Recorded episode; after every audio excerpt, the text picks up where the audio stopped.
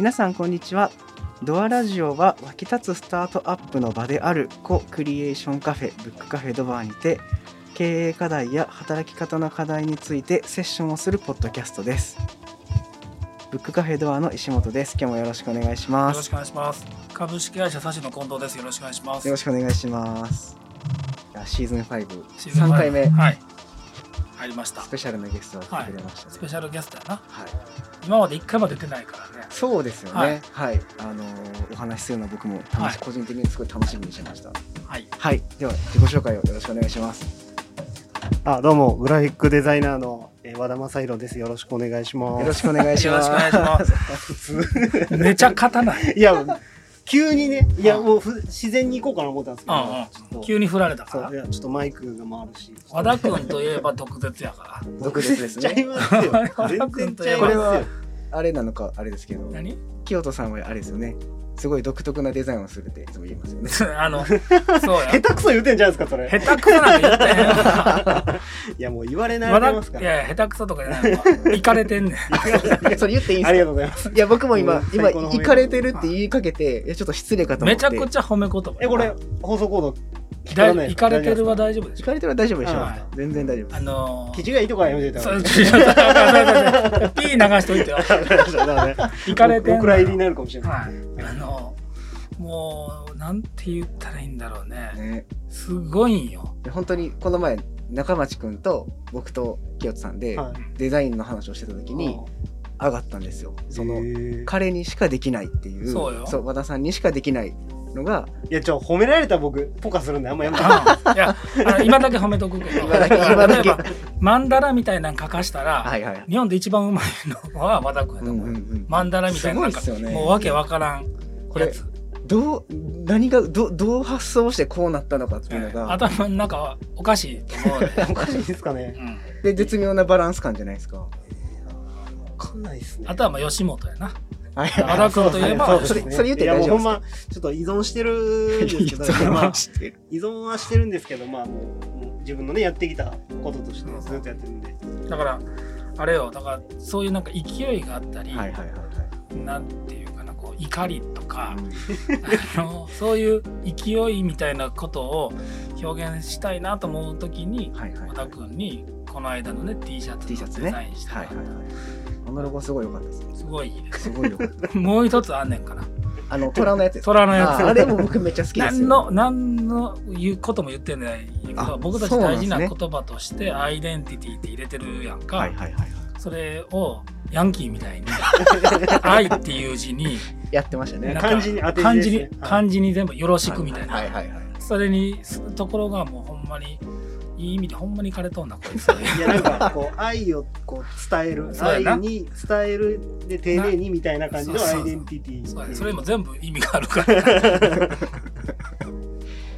そういうねなんかあの特攻服みたいなね、はいはいはい。ありますね。デザインしてくれてね、うんそれもまた今度 T シャツ作ろうと思ってんねんけどはいはい。あのそういうのが得意なうん。まあそれ以外ももちろんできるよはい。もちろんしっかり基礎があってのめっちゃフォローしてくれます やけどちょっとあれですかね。あの初めて和田さんのことを知る方が多いと思うので。そうやね。もうちょっとそのどどういうデザインを日々されてるのかとかそれだけちょっとと自分で言はい。そうですね、はい。い、やさっきも話あったように僕結構あのそのお笑い会社のイベントのチラシとかビジュアルを作ることが多くてでまあもともとそのデザイン会社にまあ10年ぐらいいたんですけども、まあ、その当え今からだから、えっと独立して4年目か。いや4年目そうな。そうなんですよ。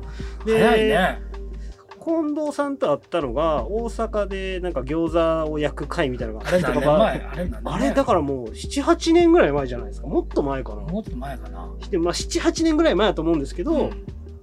でその当時はまだ近藤さんもあの小林の方で、ううんん。隣の駅ね。そうそうそうです、はい。でえっ、とやられてて。でまあ僕も宝塚には住んでたんですけど住み始めぐらいかな。でなんか宝塚にデザイナーがいるなんていう情報がなかったんで。まあ当時ね。はい、でまあ大阪で近藤さんと会ってえ「ちょっと今度遊びに行っていいですか?」みたいな感じで言ったら「すげえデザイナーおるわ」みたいな。いやいや当時僕大阪しか知らなかったんですけど。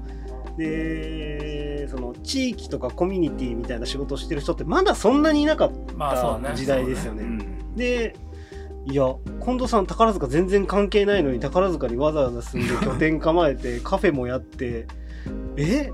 旅館もやるみたいな旅館っていうかなんかね 宿泊泊まれるようにしてた。そうそうそう。やってましたね。でやってるともうこれはすごい人おるなって思ってですね。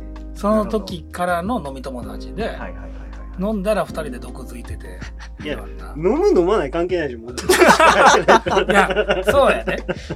一応飲んでからにしといてよ、一応。なんかはい。性格の問問題があるみたいな感じに聞こえるやん。い毒なんですかね？いやわかんない。毒じゃない。や毒じゃない愛でしょ。愛でしょ。や、愛でもないんですか？愛でもない。なない。僕と和田君が言ってんの。多分だってそう単純に悪口とかじゃないですもん。多分理不尽なことに対するこうしたらええんちゃう。かっていう提案をなんかああだこうだ言ってちょっと声が大きくなるっていう。衝動だ。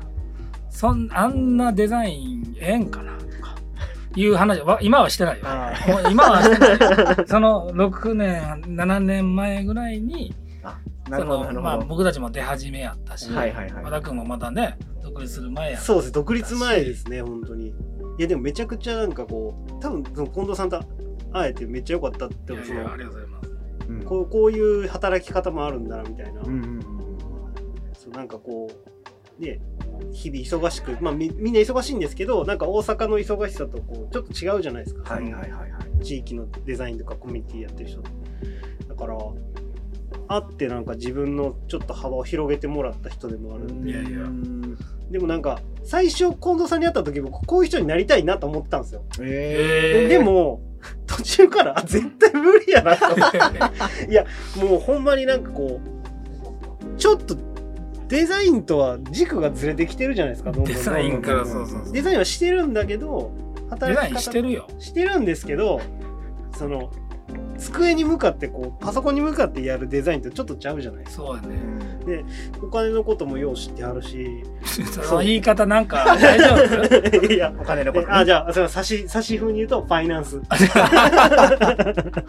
やでも本当にあのその辺の分からんデザイナーってめっちゃ多いのにそれをこうズバズバと言っていくっていう姿勢。あこれ僕が これ近藤さんになりたいけど無理だなと思って。えでもなんか近くにおったら学べること多いなって。思ってはいはいはいはい。なんかこう機会があったらちょっと遊びに行ったりとか。そうだね。そう声かけてもらってうん。ありがたいことに、コロナの前まではあの忘年会になったら必ず和田君来てたいや本当てか新年会そのにあの西宮の恵比寿にうん。行ってああああ。和田さんと飲むっていうのが新年会えっと新年会。エベさんエベさん。エベさん行きましたね。うん懐かしいですね。やってました行事ね行事ごと中は町君にやってましたね。中町君に説教するって そうやね。ちょわかんないですけどね。えっとラジオ聞いていただいてる方は分からんかもわかんない。中町祐希ってはいはいい。うはね、今25 5歳か。のあのーパートナーとかスタッフにめっちゃこう説教してくれる。指導いやこれあかんですけどね。いやなんでかって言ったらさあれよその苦渋のデザイン事務所時代を知ってるからな。す。もう恵まれすぎてるこう若い子を見るともっとできるんちゃうかって思ってあますよね。一緒にね、はい。はいあの忘年会に行ってね、はいはい。忘年会行ってまあえっと、二次会やったかな。1次会は店決めてて、はいはい二次会どうする言あってそれ？去年か2年前かとか。2年前ぐらい去年は行ってないから。あ2で年前ですね。僕が店探そうとしてて中町祐樹が後ろの方ついてきてるから和田君がそれで 怒ってないですよ怒ってい。や。て叱って。叱って。それ近藤さん生かしてどうすんねん。それは中町君がいかんかったら。いやだってぼーっとしてるんですよ。一番若い彼がぼーっとしてなんかなんかもうお酒の気持ちいいみたいな感じになって近藤さんが必死でこうタクシーの手配とそうこよう店でどっか空いてないかなみたいな探していやそれはちゃうやろって思って、まあ、昭和の昭和の考えかもしれないですけど。まあまあ昭和やけどな。いやだから一瞬こう中町君がこう、うん。社長待ってくださいよみたいな。いやそれだったら中町君ちょっと中町君の良さが死んじゃうかもしれないですけどなんかあいやもう僕探しますみたいな。うん。いやでもちょちょっとずつそうなってるな ってきてますよね。いや最近もう僕めっちゃうすごいもう顔つきが変わったなと思って、うん。んまあね。まああのそうなんよ。和田君のご指導の。いや僕何もしてないですけどもうなんか組織的にこうすごいこう積極的になったというかそれ僕やりますすとかいい感じになった感じね君が親戚のおじさんとしてねはいはいはい。言ってくれてるからな。一番嫌なポジション。まあそうやまあそんな和田君を迎えてそうですね。今どんな話なの？今日はどんな話なのなんかネタをかロロジャーさん伝いに和田さんが話した話いこと題提供してくれるという話本当ですか？あのーやっぱり小室系問題をちょっと。え？あこ小小室系問問題題を。ロケ？小室系小室系いや嘘です。これは冗談ですこれはかなりセンシいやいやいや。かなりセンシティかなりブな話題そうでしょ大丈夫な。のいやダメだやめといたよこれ結構センシティブですね。いや聞きたいなっていう気持ちあるんですかこれあでもあのでも違でうもさあんなに言わなあかんこといやわかる時代なんですかね。なんでそこまで言わなあかんの？いやそれはその気持ちはいやそうもうやめこれやめときましょう。意外と食いつくじゃない。いやいや僕全然知らんかから。いや髪の毛長なったなと思ってるけど。それそこまで言わなあかんことかと思ってるまあいやなんかみんなやっぱりこう皇室って好きなんじゃないですか？まあね。本質的にね。だって2000年で建国してからまあわかんないですよ。僕もよくわかんないですけどまあこのこの話やるとちょっと積極ちょっちょっとあれやな。これ酒の席でやった方がいい。ですそうですね。はい。僕はそんなに気にしてなかったっていう個人的いやそれがいいと。はい。やっぱ僕だからその本題をこう考えてあの考えてきたんですけど、まあ、今もうすぐ40歳なんですよね。え今何歳なんです37ですね。次ああ。38なんですけどその30代後半からうん。なんか近藤さんとか心がけてやってたことみたいなのあります？聞きたい。30代後いやでもまあ毎日忙しいからわかんないですけどなんかこう何でもいいです。よ目標でもいいですしう、んなんか。あのえーっとだから和田君と出会ったのがなんさ今僕42なんで35歳とかぐらいですよねぐらい。はい尖りまくっとった、確かにね。うん、尖りまくってた。ね、あのとにかく負けたくないっていう。あまあ、そういう感じやったしもう和田君と飲んでてデザインの山全部登りきったんねみたいなね、うん。そういう勢いうんやったから、はいはい。あのーいや何言うてんねんっていう話やねんけどね、まあ、そういうこう若気の至り系の、若尖りしてたな、けどあのその時から何を、まあ、何を目標にというかもうなんやろねそのやろうとこのために生きてるみたいなのがあったから、ううん。んあのーそれにもう無我夢中というかもうジェットコースターやった。だからああんまりだから、あのなんていうかな、計画通りに進んだとは思えなくて、あ計画立てろ得意な近藤さんが逆に、計画は一応立ててるよ。計画は立ててるけど、計画通りに進んでるなんていうイメージはなかったし、例えば、あの今や別にそんなライバルとも思えない、思わないし思えないけど、例えば Facebook とかさ、まあ、当時見てて、で同期の同期っていうかまあまあ年齢近いような人たちが「なんとか賞を取りました」とかさ、はあのどこどこなんとかしますとかっていうのをめっちゃみんな嫌やったもんね。その当時。みんな嫌でも Facebook やめようかなとか思った時期もあったぐらいこうビンビンに感じてたっていうか、でもそのうんそうやね。そのことはあんまり関係ないなと思い始めたのは378ぐらい、まあ要するに和田君の年ぐらいあんま関係ないなそれって。いう今はどうなん？逆に。そういうそのライバル視とか。いやもう全員的やと思ってますよ。少なくとも僕味方やで。いやそうなんですけどいや全員味方ですよ。で友達自分は友達だと全員思ってるんですけども、うん。逆にでもいざという時誰も助けてくれないなっていうものは自分で持っとかないと。まあねサバイバーやな。いや家族でやっても仕事のことに関しては助けてくんないじゃないですか。まあまあそれはもちろんそうや。なんか子供ができてこうよく聞かれるのが子供のために頑張ろうとか思ってるでしょって言われるんですけど、いや僕そんなことなくていや一人でも食っていかなあかんやんっていううん、うん話が多分あると思うんですうん。まあ助けてはくれない。まあアドバイスはくれる時ありますよ、うん。でもなんかこういざじゃあデザインできんしなできない。まあまあまあそ僕はずっと自分で手動かすタイプなんでそうかもしれないですけど、うん。でも本当にこれをずっと続けてると 多分めっちゃ困る時来るやろなっていうのは今思いまあーなるほどなるほど、す、うん。それはね確かに。あのーそうじゃない。そうそういう感じじゃなくした方がいいと思うな、うん。そそのもちろん先頭に立ってやってるのは和田君やけど、でもここがねものすごく難しいし僕も練習中なんやけど、はい。ほんまに人のことを信じれるかっていうかさあそ のえっとこれはもちろんパートナーそのね事業上のパートナーもそうやし、特に例えばここからスタッフが入ってきてくれたせや、はい。ここでねいいろんな経験するよ。ーはい。見てきてます。見てきてくれてるやろ。そうそうそう。ですね。あのドカーンなったり。僕らよりえ？みたいな。僕らより全然ね。えーって。いうあ差しどうなんのことのそれね。みたいな。もういっぱいあるやん。はい。そあのその紆余曲折でこう人を信じれなくなり出した時はあったけど逆に今はめっちゃ信じているというか、しうん。信じるって何？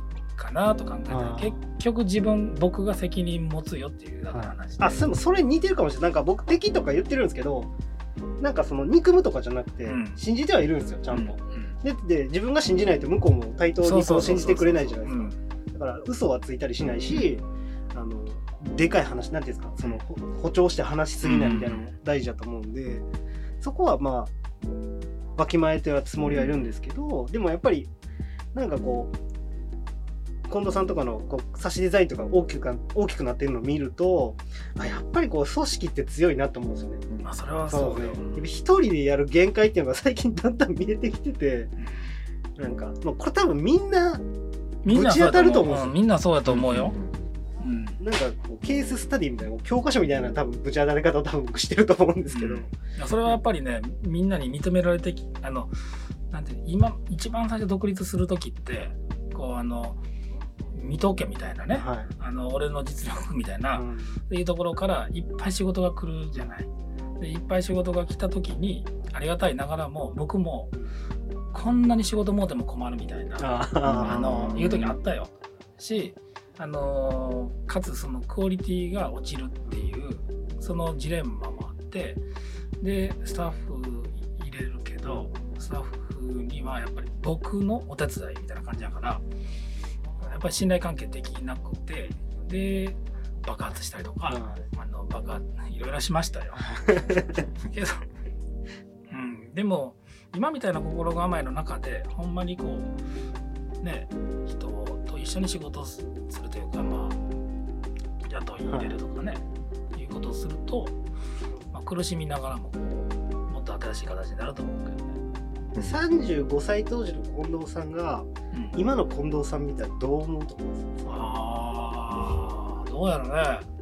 丸なってんなと思います。それとも、あ、これ結構理想に近いかもみたいな。理想までは行ってない。全あ然理想には行ってないけどうーん虎視眈々とやってんなって感じじゃない？別に本筋はずれてない。もんずずれてないというかあの、えっと、性格が180度変わったかって言ったらそうじゃなくて、心がこう開けれるようになっただけのことであ別に本性は変わってないと思うし、言ってることも多分変わってないと思うけどうーん難しいね。うん。和田君はもう友達やんか。そのあそう言ってもらえるとありがたいですね。友達はもうロジャーにとってももう一番の親友やし。そうですね。あの本当に。うん。ロジャーにとっても一番の親友やし僕にとってもあの友達というか一このなんていうのかな。宝塚でやってます。で宝塚にそんなデザインでいるんかって言ってくれたけど、まあ、その当時からこういろいろ話をしてで授業も手伝ってもらって、まあ絶対弱音吐かへんからね、うん。彼絶対弱音吐かへんくてで僕の代わりに残ってくれると。僕の代わりに。によくよく見ました。よく見るやろそのシチュエーション、はい。だからめっちゃ友達なんよ。うん。だけど今度まあその心持ちの中でうんそうやね。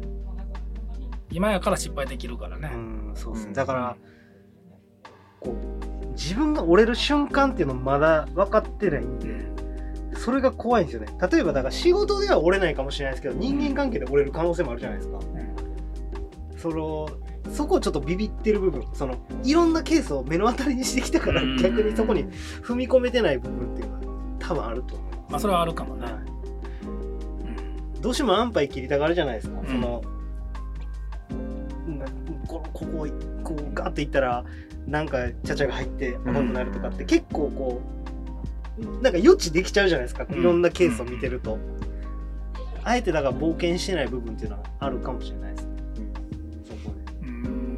そうかもね。はい。小田君の性格あの最最初行かれてるって言ってるけど そのデザインがそういう作風のものが多いだけで いやそんなことないですそんなことないか。めちゃくちゃ真面目ですよ。いやいや分かってるよ。そういう作風のものがあのモダンなやつもやらはるし ちょっとこう振り幅のね全然違うところのやつもやらはるからその印象が強いからあのーどうかと思うかもしれんけどではめちゃくちゃ真面目やしね。めちゃくちゃ慎重やからあのーちょっとそういうリスクに対して飛び込もうという勇気があれかもしれんね。そうですね。いう意味ではね。うん。そこでも飛び込んだらいいよ。飛び込まないとあの自分でも分かってると思うけど50歳になって同じ仕事できてるかっていうのはなかなか難しいよ。なそうなんですよね。うん。今と同じ。50歳かどうかじゃないよ。やっぱり和田チーム和田としてね働ける人が一人でも多くなったらそれはそれで嬉しいよ。うん。35歳、35逆に僕今年30になったんですけど。そうまあ江口洋介みたいな。いやかっこいいっすよ、なかなか伸びないですかねそこまで。1年間の前1年でそう一年あそうはい。今なんで逆に和田さん30の時に振り返ってどどうですか？30の時はもう生きてるのが辛かったというか。その時のことブレイク親が言ってええんちゃう？いいんですかね。いやもう。どこどこに勤めてたと言わなかった。ああまあ大阪のねそのデザイン会社ですごい、うんあのお世話になってたんですけど本当に新卒というか僕大学中退して路頭に迷ってる時に、まあ、そこに面接に行ってバイトから採用してもらうところなんですけど、まあ仕事とのそのスキルとかはめっちゃ、まあ、面倒見てもらったというかまあ良かったんですけど、まあ、お金の面でいかんせんちょっとブラックマン、まあ、社会保険は入ってたけど、うん。まあで30歳って言ったら結構やっぱりこうみんなやっぱ周りもこうお金持ち始めて、うん。でなんかやるんですけど、まあ、僕常にお金がない状態っていうか、あの生の金額言うのもあれやからちょっと例えて、いやマジで30超えて20万いってなかったですか？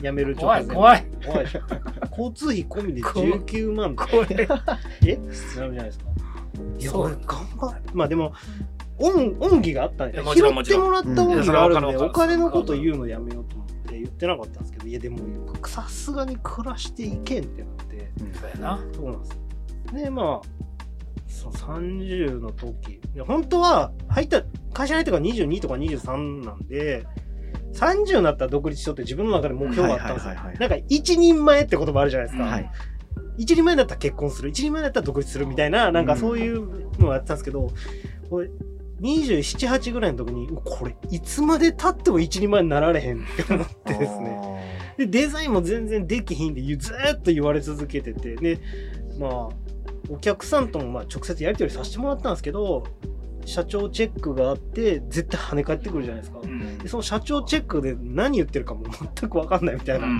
いや僕が悪いのかもしれないし相手の伝え方もあるかもしれないですけど、うん。いやもうなここの人何言ってずっとデザイン出してるのに 何言ってるのか全く分からないみたいな。宇宙人と話してるみたいな感覚が本当にずーっとあってでなんかこう後輩の子とかも入ってきたんですけどやっぱデザイン経験者で僕より全然うまいとか、でどんどんどんどんなんか自分の居場所が社長やそこの社長優しかったんでなんか別にそのそういうなんかこうやめろとか言わなかったんですけど、うん。逆にちょっとそれが僕の中でなんかこう伸びひん原因というかうん。でなんか30手前ぐらいになってお前もうデザインすんなって急に言われてあそうなんだそうです。あのそのなんかおかまの人がじゃあ大丈夫いいか「なえいいっす。あのはい。コピーライターとして会社に入ってきて、うん。でその人がなんか僕がああまりにちょっとデザインできなさすぎるからちょっと教育係になるわみたいな感じになってでボコボコにいじめられたんですよ。あの殴るとかじゃなくて、うん。あの笑うなとか。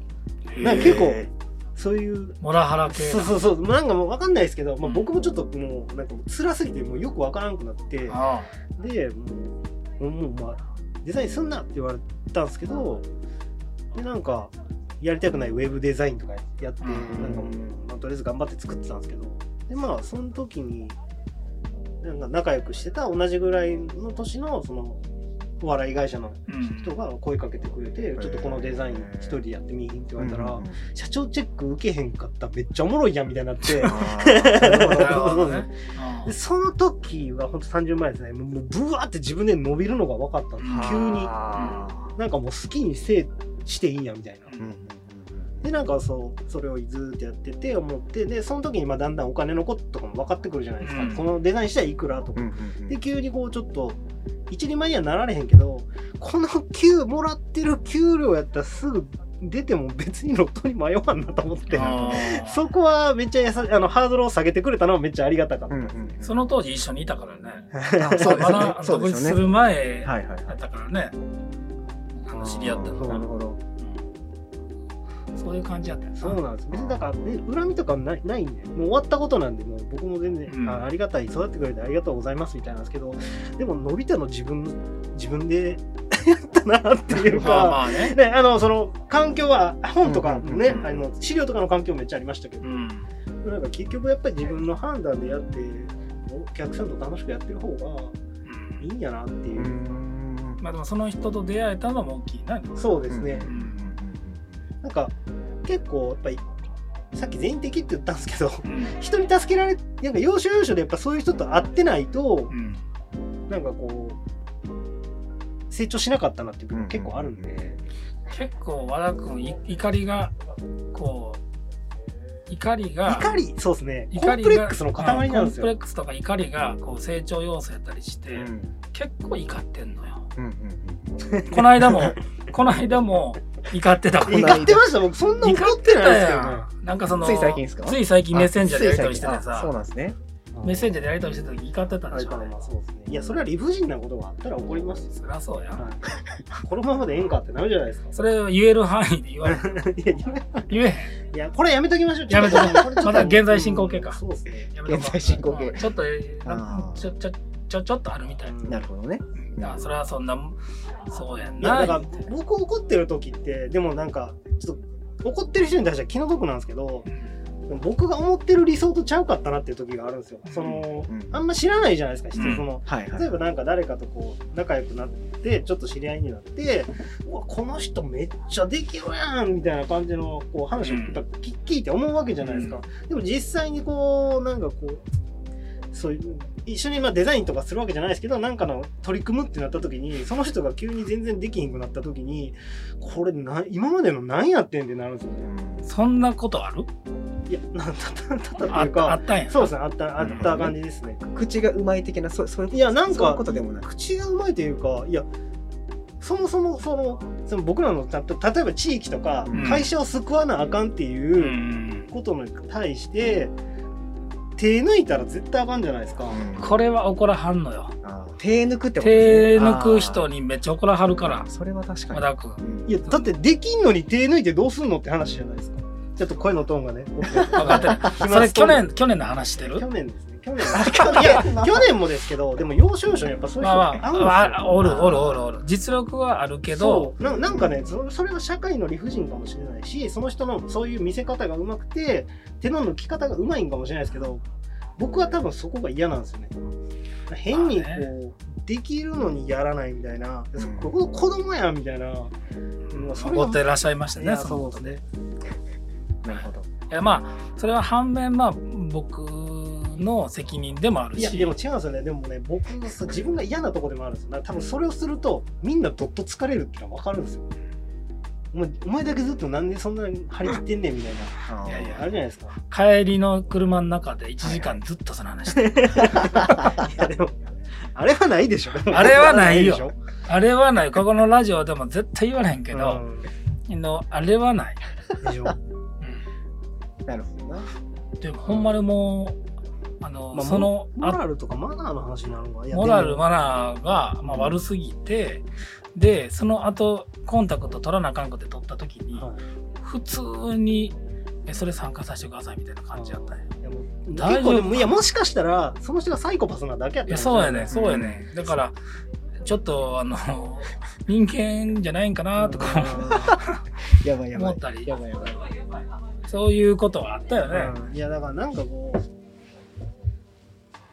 自分にイメージ相手にイメージををちょっと押し付けるのはちょっと僕やめてた方がいいかなとは思うんですけど、うん。でもまあなんかこう理想と現実の差みたいなのをちょっと見えてしまうと残念やなっていう。それはまああの自戒を持ってちゃんとねそうだから捉えます捉えます、うん。難しいなと思います。だから SNS とかでもなんかあたかもこう自分がやったように言う人もいるわけじゃないですか、はいはいはいそうやな。そうやな。だから難しい世の中やなと思いますね見せ方だけ上手くなってるどうかなっていう。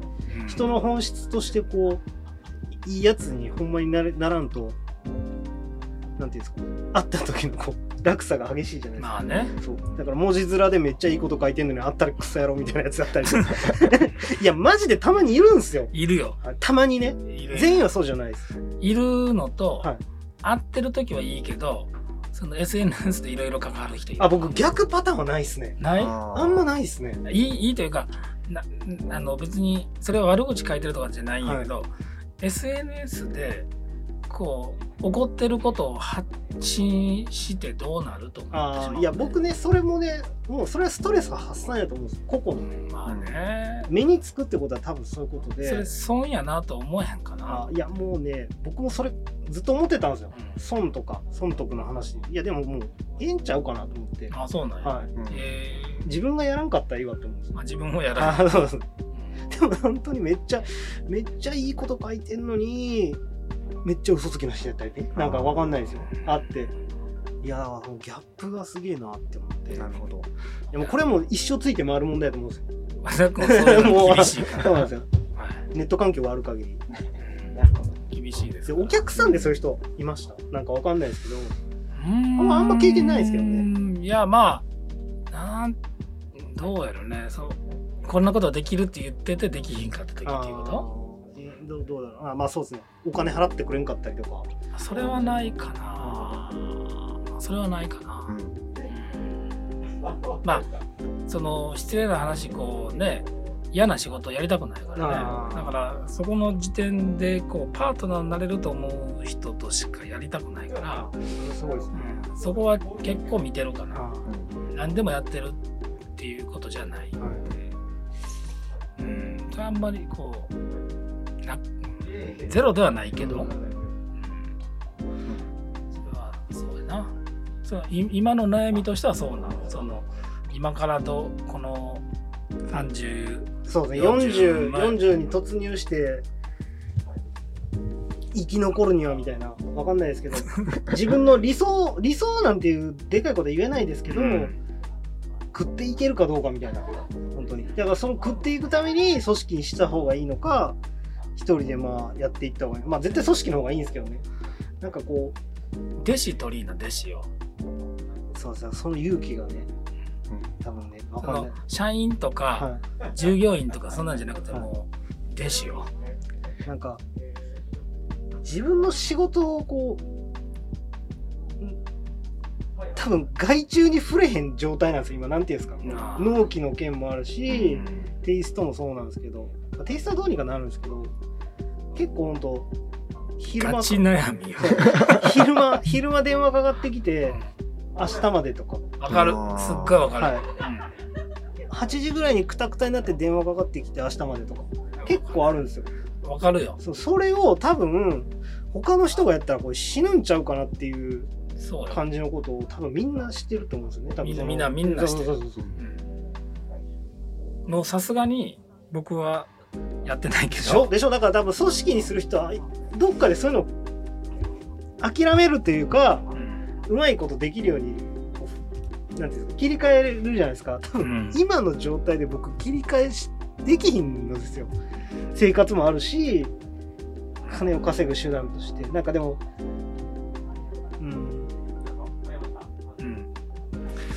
それはねただでもとは言ってその時間がその分あるかと言われたら時間はないんだよね違う仕事が待ってるというかああのーこれはもうね時間がないっていうのは恥ずかしい話だからあかんねんけどもやっぱりこう和田君がデザイナーからね次ディレクターにとかプロデューサーにとかしくはかね事業事業者のどうなこうだとか、うん。例えばこうあのなんていうのかなさなぎから蝶になりみたいなそういうね段階が減るとしたらその何かから何かに変わる時が一番大変よねやっぱり、まあ、ううちもそうやけどリアルにじゃあ今サシサシデザインからサシになっていろんなパートナーいっぱい入ってくれて。めっちゃでかなりましたもんね。そうなんよ人をだから知らない人がいるっていうのがちょっと僕不安な不安っていうか怖いんですよ。サシデザインめっちゃ知らん人増えてるわと思って。そうもうサシデザインじゃないからね。サシやから。さそうそうサシサシはい、だからもうそうそれだけでも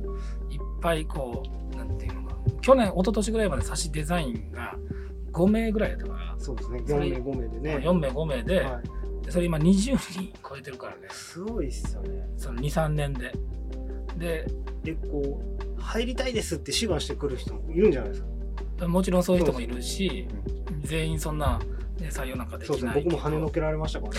跳ねのけてないよ。跳ねのけてないよ。あ俺には入る資格がなかった一番いい距離感でさ 仕事していや。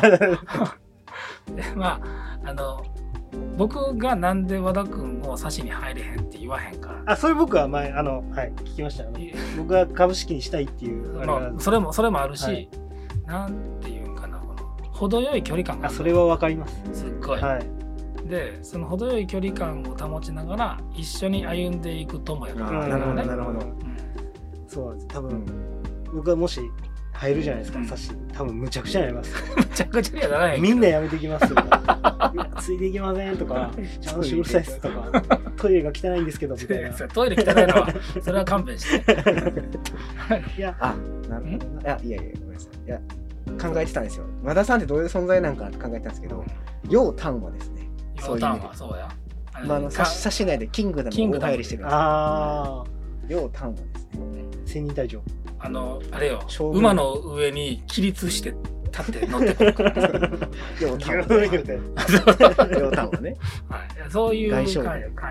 友達やから。友達。なるほどね。すごくでもね、あのそこはなんていうのかな。和田君は和田隊作らなあかんから。そうですね、本当に、はい。これはもう間違いないね。あのもしくはもう作家になっていくから。しかないけどその和田君がこうね優しいからねあの作風見てたら分からへんけど。優しいから余計な余計なって言ったらあれだけどいろんなことに気づいちゃうのよね。でそれでい逆に不安になったり大丈夫かなとか思ったりうん。踏ん切りがつかなかったり。でもまあそれを乗り越えての40だから、そうですね。うん。これはでもみんなみんなぶち当たると思うんですよ。クリエイティブ職うんみんなぶち当たってる。なんかやってたらね。だっていつ独立したいっていうねあれが芽生えるかわかんないじゃないですか、うん。差しデザインは給料いいから多分大丈夫ですけどね。いやめてくれ。やめてくれ。ほんまにでもみんながぶぶち当たる壁だし、失敗したら失敗しててもそれはそこから学び取るものはあるから。でまああのどっちにしたってしなへんからね、うんそうね。うん、あの変なことしたらあかんで、まあそれはね。あのその変なことせえへんけど、はい。変なことしたらまああかんけどでもあのちゃんとやってちゃんと失敗する分にはちゃんとその成長の糧があるから、それはでもやるべきなんじゃないかなと僕は友達として言うけどね。なんかこう性格上こうきっちりこう株式会社もちろんしたらいいんやけど、してこういう制度でこんなこんなってやるよりちょっと今から寿司連れてってやるから、うん、飯行こうかみたいな、そういうこう弟子っ子の方がうん。和田君には合いそうかな、愛情かけ愛情を持ってる人やからね。そんな感じは個人的にはするけど、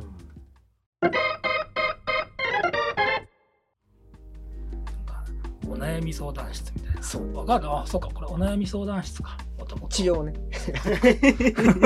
一応。一応。今日あのコメント2通届あいてて。2通。はい、はい。そこそしたらそれ。ほんまにラジオですごいですね。そうですよ。そうはがきでコメントコメント。はがき職人おらへんね はい。なのでそんな和田さんと今日は一緒にコメントをね、はい。お答えできたらなはい。と思いますえっ、と、まあ、2通ともあの、放浪者さんからああ、ありいがとうございます。ただいてるん。ですけれども、はい。えっと久しぶりやねあヘビーリスナーで。あ、そうなんですね。はい。もう、はがき職人いるじゃないですか。はがきじゃない。コメント職人。これの職人。はい、紹介します。えーちょっと前の回の話になりますが、はい。ブランドってよく聞く割にはモヤモヤした言葉だと思いました。うん。ブランドものと言われると、私は高額なロゴを前面に押し出したカバンのようなものを連想します。えー今回のお話を聞き、ブランドという概念自体はそのようなイメージとは別にあるのだなと理解しました。うん。それは他と自社ブランドは何が異なるのかという個性のようなものを記号や文字で象徴したアイデンティティのようなものということですよね。えーそうすると自社の個性を掘り下げて理解している会社であればブランドは必ず存在することになりますし、うん個々の人間がそうであるように全く異なる性質の側面を象徴したような複数のブランドを一つの会社が持っていても不思議はありません。えーしかし会社となるといろいろな人が集まって働いているのでうん会社のブランドと自分自身の個性との間にギャップが生じるはずです。うん。ブランドに共感できる人が働いていれば問題ないと思いますがうん。共感できない場合は働き手に役者の能力が要求されます。働く上でそのギャップのすり合わせが重要になってくるなどだと思いますが話し合いや内政によってアイデンティティを掘り下げていくという作業なしには難しそうです。うん。えー、冊子の会社規模もその辺に関係しているのかと納得しましたといただいてます。どうですかいやもう答え、別に質問とかじゃないですね。めちゃくちゃすごいですね、でも。うん。なんかちょっといつもの、いつものテンションよりももっと真剣モード。そうそうそういつも放浪者さんは言葉の端々からなんかこうねあのーあこの人クレバーやなっていう感覚はあったんですけどいやもうすごいです、ね。ここまでねなんかブランドとは。いや、まあね、あのーちょっと付け加えるとすると、はいはいはいはいちょっと付け加えるとすると、やっぱり、その、えっとね、えーほぼほぼおっしゃってることなのよ。うん最後の方のはいその役者となる必要があります。ここがちょっと僕の今、今今考えてることとちょっとだけギャップがあって、うんその役者にならなくていいんだと思ってるうんね。で、あの例えば今読んでる本で言うと「エンパワーメント」っていう本があってそのエンパワーメント権限以上ねで何何なんかって考えた時にそのパワーを与えるっていう権限を与えるっていうことじゃなくてそもそもみんなパワーを持っていってそのパワーを発揮するっていうことがエンパワーメントであると。であのそのことを例えばブランドとかで考えた時にも一番問題として考えているのはみんなが能力を発揮しないっていうことじゃなくて能力を発揮されすぎることにおあの怖さを持っているという話だよね。でそれって何なんかって言ったらまあいろんあのーやりたいことばっかりこうやるやられるん違うやろかっていう勝手な思い込みであってねでだからこれを統治によってそのこう締め付けるというかねあの階層社会によってこういうふうにしなさいよっていうようなことをこう言ってしまっているけど実は僕はそんな簡単なことじゃないなと思うんやけどそのみんながみんなやっぱりやりたいことをやった方がいい。でもこれって方向性向かないやん。例えばあの180度向いてしまうかもしれんやん。だからこそこう一つの型が必要な型っていうのは要するにリテラシーの問題ね。こういうようなことをやる集団でありこういうところに向かう集団であるということがまず決まっていてでその中で最大限自分たちあここに共感している共鳴しているっていうことが大前提やけどその中でやっぱりそのそこで一番やりたいことをやっていく時期のことを会社に属していると思ってる、だから役者になってしまってまあ多分放浪者さんもそういう意味合いで言ってないと思うけどあの自分じゃない自分でいる時間の方がもったいないからそのある一定のリテラシーある一定の型の上で自分らしさを表現することに、えー喜びを感じるような制度設計を僕たちも作らなあかんなと思ってる。ね。うん。だからそのアイデンティティやビジョンへの共鳴っていうのが僕僕もかなり重要だと思っててあの前職もずっとうん。そういうことを大事にしてたの。でその上でそのそれがありきでどれだけ個性を発揮できるかっていうところは確かに重要な点だなと思いますし、そういう意味でこう変にねあの会社が言ってるからとかなっちゃうとどんどんどんどん没個性が進んでいっちゃって、う面白い組織じゃなくなっちゃいそうやなと思いましたね僕も。だからうん。あのーこの間オードリー・タンさんのさオードリー・タン。って台湾台湾やったかな？はいはいの IT 大臣ね。のあの本を読んでてあのメモってるので言うとなんだかな、えっと、ちょちょっと待ってね、はいはいはい正しい知識を得て一人一人がイノベーションを探るっていうのがいいと、うん。だから正しい知識っていうのがまず必要やと。まあそうですね。それは肩なね、で逆に誰も知らなくてめちゃくちゃ知ってる人は知っている。あんまり知らない人は知らない。全然知らない人は知らない。でもめちゃくちゃ知ってる人はめっちゃ知ってるってなった時にこれ100人集めるよりもベース分かっている。でもいろんな人があのいろんな人とつながっていくって考えたらこう後者の方が絶対イノベーション起こるんでね、でそういうことなんだなと思う。会社経営はねと思っているなるほど。ちなみにうん。あごめんなさい。ちなみに和田さんって僕あのつったその。まあすいませんちょっと忍者みたいに今 隠れてましたけど。おった。思いました思いました。いや和田さんってね僕すごいあすごいなと思うのがなんかた例えばめっちゃ大きい会議室とかうんそれこそプレゼンテーションの場とかで和田さんどこにいるか絶対わかるんですよ。うん。それ派手やかいらやそいやそれがその好みの問題も絶対あると思うんですけど結構もしかしたら和田さんって意図的にそれを意図的ですよ。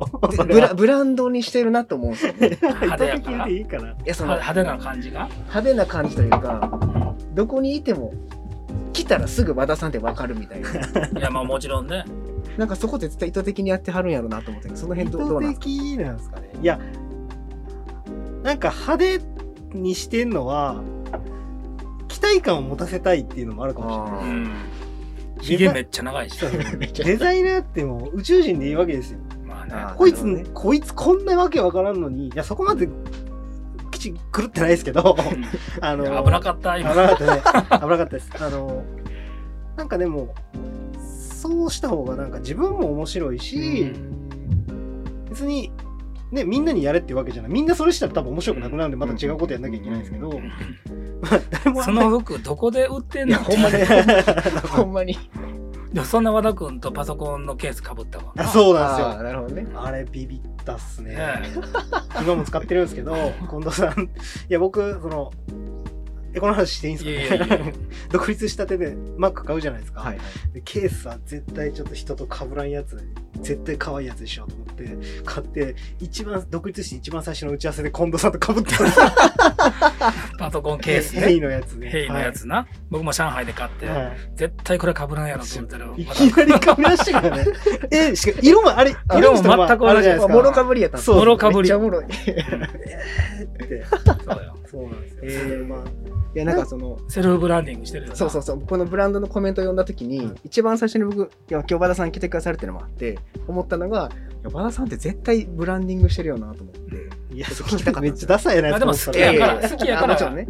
いやそういうだだ全然ダサくないですよ。すごいなと思って。いや、なんかでも、自分のなりたいとか求めるとか、こうなってほしいデザイナー像みたいな常に持ってた方がいいなあと思って、それプラス、もう2021年やんかっていう、なんかこう、なるほど。ドラえもんもいいるし、みたいな、わかんないですよ。うんなんかこう、未来のサイバー感みたいなのを持ってた方が面白いなと。思って。うん。いやおもろいな。でなんかあんまりそのもっとだって尖ってる人はもっと尖ってますよ、なんかでもある程度こう PTO PTO ですかな TPO か。なんかある範囲内でなんかあんま不快にさせないぐらいのやつやったらいいなと思って、まあでも板についてるからねそうですね。和田さん。らしいというか和田さん変に変に尖ろうとして変な人もいるから。なん。かむっちゃむっちゃなんか全然服装とか気使ってないとでもデザインうまいとかでもいいと思うんですよ、うんその味があるじゃないですか。うん。でもそれはなんか知ってもらうまでに結構時間がかかるなと思ってて、まあね。なんか見た時にパッとあこいつデザイナーやみたいな。まあねだから許されるんやみたいな感じの方が気持ちが楽なんで歌舞伎みたいな。そうそうそう。いいっすね。いやすごいなと思って。すいやでも差しデザインみんなそれできてると思いますよ。サシです。差し。あす いませんで昔の癖。差し差しのみんなはデザイナーで多分やってる人ってもう好き嫌い結局激しいじゃないですか、まあね。これが好きとか何が好きって言って、うん。映画もこれが好きとかって見てって言われたら絶対見ないでしょ。多分みんな見ないと思うんですよ。好きな映画漫画とか。ああ中町君見てないですからね。そうおすすめされてもやっぱり見ない人多いと思うんですよ。まあね。あの勉強に関する本とか別ですよ。なんかそのでもなんか好きなものはやっぱ自分の好きなものって多分絶対確立されてる人が多いんで、まあ変わった人たちやからね、うん。じゃないと面白い仕事できないと思うだからこそマネジメント難しいねんけど、だからこうなんかイタリア行った時にうんあの江口さんも一緒に行ったんですけど、あの時にあのブルーノ・モナリさんの事務所に行って、あの勉強したんですよちょっとね、うん。そしたらブルーノ・モナリさんの事務所ってまああんま綺麗じゃないんですよ。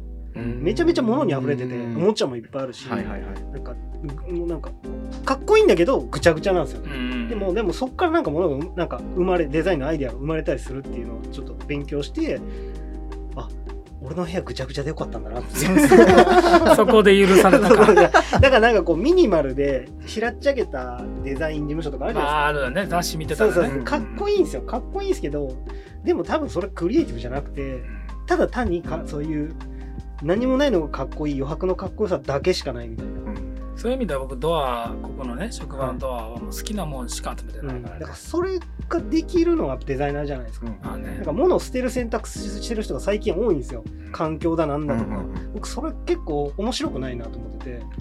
自分の選択で買ったもんなんだから最後まで責任持てよって思うんですよ。アンチ断捨離だ。そうです。だからもういや別に捨てることは間違いじゃないですよ。いやまあまあね。いやほんまに使うもんって捨てたらいいと思うんですけど、うん。例えばでもこうなんかこうめっちゃ好きやったハマってた趣味のものを急に手放してお前毛布1枚で暮らすみたいなのは僕間違ってると思ってて。ミニマリスト。確かにね。携帯だけ持ってるみたいな、はいいや携帯捨てろまずみたいな。携帯のアプリいそうそうそう。いやもう携帯を捨てろと。お前断捨離したいん。だまあね。はい。こういう人なんです。おもろい。おもろいですね。はい。はい。次の話題行こ そうね。うなんぼでも行くから。はい、次のコメントいきましょう。えー、こっちもあれですね、放浪者さん。放浪者なんですけど、バーマン放浪者さん。あバーマンの方。はい。えっ、と、小さな趣味と大きな趣味の話、とても共感します。前ちょっとコメントで紹介したんですね。えっ、と、私自身は小さな趣味をたくさん持っているというか、時間的な制約から結果的にそのようになったという感じです。例えば、コーヒーの木豆の焙煎を新型コロナウイルスが蔓延した頃から始めたので、もう1年以上続けていることになりますが、週1休日に行っており、時間的には30分程度です。これで自分が1週間に消費する分のコーヒーを賄えてしまいます。えー近藤さんがコーヒーを趣味にされるのでしたら、焙煎から行うことをお勧めします。えー美味しいコーヒーの条件としては、適切に焙煎された豆の鮮度が一番重要だと思います。私自身、大阪で焙煎した豆の販売とカフェを営業されていて、片手鍋焙煎を YouTube で収推奨されている方の動画を見て始めたのですが、自分で焙煎してみるとコーヒーに対する世界観が全く変わりました。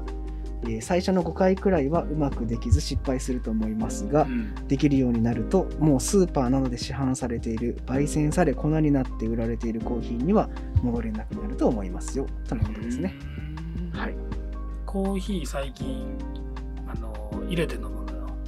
あの豆から。豆から。あそれをやろうと思ってはい。やりだしてんけど、まあ確かにこう作ってる最中も楽しいし、その今日も数入れてくれたけどね、はい。まあ面白い面白いって言ってくれるね、興味深いというかね。そうですね。うん、そう思うよね若干のこうなんか精神性を感じるというか。はいあおお茶好きやからな。うん。あお茶のこうこういうこうなんていうんですか？ラジオやから伝わんないこと伝わらない 全然伝わらない、日た立て て立ててる感じね。そうそう立てはいはいはいるってい。うあそっちじゃなく煎茶やね煎茶煎だからあの急須に入れ急須に入てれてああれもね。あれ好きやね。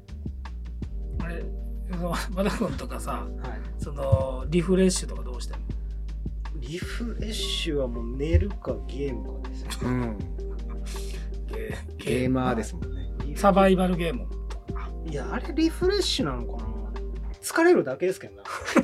でもそれがそれが気持ちいいみたいな。あリフレッシュ、寝るのが一番じゃないですかね。